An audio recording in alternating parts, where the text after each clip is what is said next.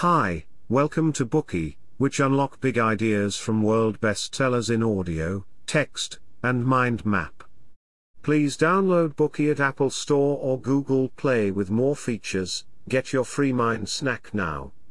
Today we will unlock the book Basic Economics, a common sense guide to the economy. What is economics? In daily life, we've all come across simple economic phenomena, for example, when prices are higher, people tend to buy less than when prices are lower. But not many people understand the underlying reasons. Economics reveals the underlying principles of economic phenomena by studying the cause and effect relationship behind them and making such relationships more straightforward and comprehensible. The causation we are talking about here is not the kind of simple one-way causation, but rather the systemic causation. How should we comprehend this? Let's look at a case study. Supposedly someone wants to buy a villa at the beach, but when they find out that the prices are prohibitively high, they may give up the idea and settle for a bungalow farther inland. When people's demand for beachside villas wanes, the villa's prices will be affected and go slightly down. The resulting price changes force buyers and sellers to reassess their plans. So we've discovered the interaction between prices and supply and demand, and that is what we call systemic causation. Too often, we falsely explain the results of systemic interaction through individual intentions. For instance, we've just mentioned that rising prices reflect changes in supply and demand, but some people may attribute it to business people's greed. This kind of thinking deviates from the basic economic principles and is not the right way to understand market behaviors. Therefore, only by understanding the basic economic principles can we avoid the natural tendency to explain systemic causation results through intentions. In addition to causation, we also need to know what is scarcity in order to learn about economics. What does scarce mean? It means that what everybody wants adds up to more than there is. One might wonder why there is still scarcity even though we live in a society with plenty of resources. The reason is that there is never enough to meet the desires of each of us. A feature article in the New York Times points out that even though the middle class Americans are already considerably more well off compared to the previous generations, they are still just getting by, because their desires exceed what they can comfortably afford. It's safe to say that scarcity is everywhere, and it's reflected in the allocation of all resources in our life. Generally speaking, Economics analyzes cause and effect relationships in economic activities to figure out how to allocate scarce resources that have alternative uses. The book Basic Economics, a common sense guide to the economy teaches us how to master this thinking and change the way we see the world. This will help us make better decisions at every critical moment in life. The author of the book Thomas Sowell is a one of the leading liberal economists in the United States and one of the main figures of the Chicago School of Economics. A graduate from Harvard University, he is now a senior fellow at Stanford University's Hoover Institution. He has taught economics at Cornell University and the University of California and served as a government advisor on economics. Sowell has won numerous awards throughout his career, including the National Humanities Medal and the Bradley Prize. Basic Economics, one of the classics among his more than 30 books has been translated into six languages and long topped Amazon's best-selling list for economics books in the United States. In this Bookey, we explain to you in three parts how to comprehend the way things work from an economic standpoint. Part 1, Prices and Markets. Part 2, Industry and Commerce. Part 3 Work and Pay. In a market economy where there is no specific individual or set of individuals that control or coordinate all the economic activities, how do things happen in an orderly manner? Prices play a crucial role here, which is manifested in three aspects. Firstly, prices are like messengers conveying news. For example, as we mentioned earlier, those who wanted to buy a villa at the beach ended up giving up on the purchase due to its high price. But the high price itself is not the only reason why people cannot live in a beachside villa. The price also conveys a message, beachfront villas are much sought after, but the amount of such properties are far from enough to meet all the demands. Numerous pieces of such market information are passed on to buyers and sellers through prices, which can sway their decisions on whether to buy or produce. This is how prices effectively deliver the information. Secondly, the primary role of prices is to provide incentives to affect behaviors in the use of resources and their resulting products. Consumers buy more when prices are low and less when prices are high. This phenomenon shows how low prices can stimulate or diminish demand. Moreover, prices also affect where demand goes. For example, if vast new rich iron ore deposits were suddenly discovered in some region, everyone there would expect things made of steel to become cheaper. In this case, those thinking of buying wooden desks might opt for steel ones, which seem more of a bargain. Prices not only guide consumers, they guide producers as well.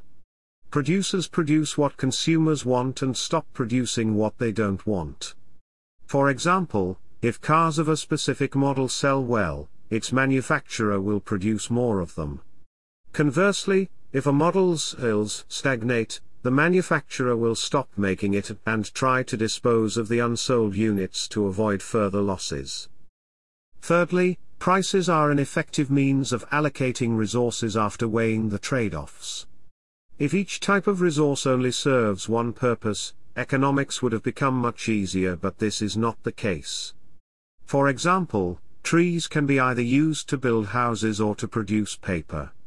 The allocation of scarce resources with multiple uses is crucial in any economy.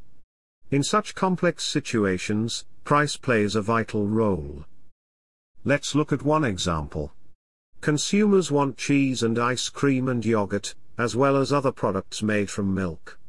How do prices help the economy to determine how much milk should go to each of these products?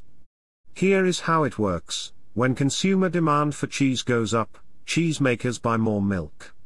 As cheesemakers need more milk, the increased demand forces up the milk price for all dairy product makers, including ice cream and yogurt producers. In this case, producers of ice cream and yogurt will have to raise prices to cover the higher costs for milk, and as a result, consumers may buy less ice cream and yogurt. As consumer demand for these dairy products declines, so does the demand for milk to produce them, and then producers will use more milk in cheese production. You may think that resource allocation through prices doesn't sound as complicated as expected, but the repercussions go further. We can imagine that as milk prices rise, dairies will produce more milk, which means they may have to buy more cows. To this point, farmers may slaughter fewer cows for meat, which will lead to less cowhide available. As a result, the prices of baseball leather gloves may go up. So, should the milk production be increased or reduced? In his book, Sowell points out, such a question makes no sense in a world of scarce resources with alternative uses. This is a world of trade-offs, and whatever decision people make, there will still be unmet needs. In other words, every decision we make is just a trade-off, and it is not just about satisfying unmet needs. We can see that even in the absence of an authority to coordinate all the economic activities, things won't descend into chaos. The reason is that prices play a crucial role in regulating economic activities. What if prices are not allowed to fluctuate freely according to the supply and demand, but rather are controlled? Sowell spares no effort in the book to point out that price controls will bring negative impacts. If we want to understand the impacts of price control, it is first necessary to know how prices fluctuate in a free market. Specifically speaking, Prices rise when demand exceeds supply, which is called a shortage. Conversely, prices fall when supply outpaces demand, and a surplus emerges. There are two main ways of price control, price ceilings and price floors, and both have negative impacts. Let's first take a look at the negative impacts of price ceilings. The so-called price ceilings are set below the price level determined by a free market, with its adverse effects mainly seen in two aspects. First, the price ceiling will lead to a shortage. The so-called shortage doesn't necessarily mean there is any less of a product. Instead, it indicates that the quantity of this product is less relative to consumer demand. During the Second World War and in the few years that followed, for instance, a severe housing shortage happened in the United States, even though the population and the country's housing supply had both increased by about 10% from their pre-war levels. This shortage was due to the rent control laws back then, which artificially kept the housing price at a lower level than it should have been in a free market. These artificially depressed prices had a direct impact on many people's demand for housing. For example, when the house prices fell, young adults who lived with their parents chose to move out and rent apartments to live independently. Those who used to share an apartment with others would also opt to move out to live alone thanks to the low prices. Many who didn't live in the city would choose to settle into those urban rent-controlled apartments. Therefore, although the number of homes didn't decrease in proportion to the total population, these artificially low prices created a housing shortage. Rent controls not only had an impact on demand, but also directly affected supply. This is relatively easier to understand because the rent-controlled price ceiling led to lower rent, making it less profitable to build new homes. Building activity declined as a result. For example, after rent control was instituted in Santa Monica, California in 1979, applications for building permits dropped to less than one-tenth of the level five years earlier. In short, the rent controls intended to make housing affordable for the poor only drove more into homelessness. Another negative consequence of the price ceiling is quality deterioration. Home construction under the rent control policy is a case in point. In times of shortage, sellers do not have to worry about goods sitting unsold, and therefore don't bother to improve the product quality. After summing up the consequences of price ceilings, let's move on to the impact of price floors. The so-called price floor is a price set above the free market level, which tends to generate more supply than demand, creating a surplus. For example, during the Great Depression of the 1930s, agricultural price support programs led to sales stagnation of a vast amount of food that later had to be deliberately destroyed. In the meantime, malnutrition was a severe problem in the United States, and hunger marches took place in cities and villages. Therefore, the negative impact of price controls should never be underestimated. The unreasonable allocation of scarce resources with multiple uses could lead to huge losses for a country. That is the first part of today's Bookey, Prices and Markets.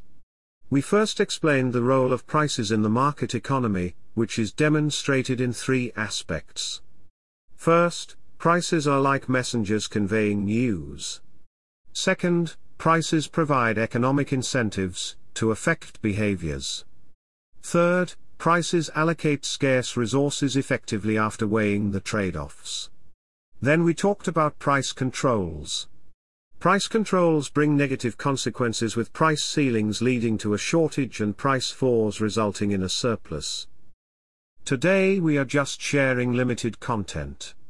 To unlock more key insights of world-class bestseller please download our app. Just search for B-O-O-K-E-Y at Apple Store or Google Play, get your free mind snack now.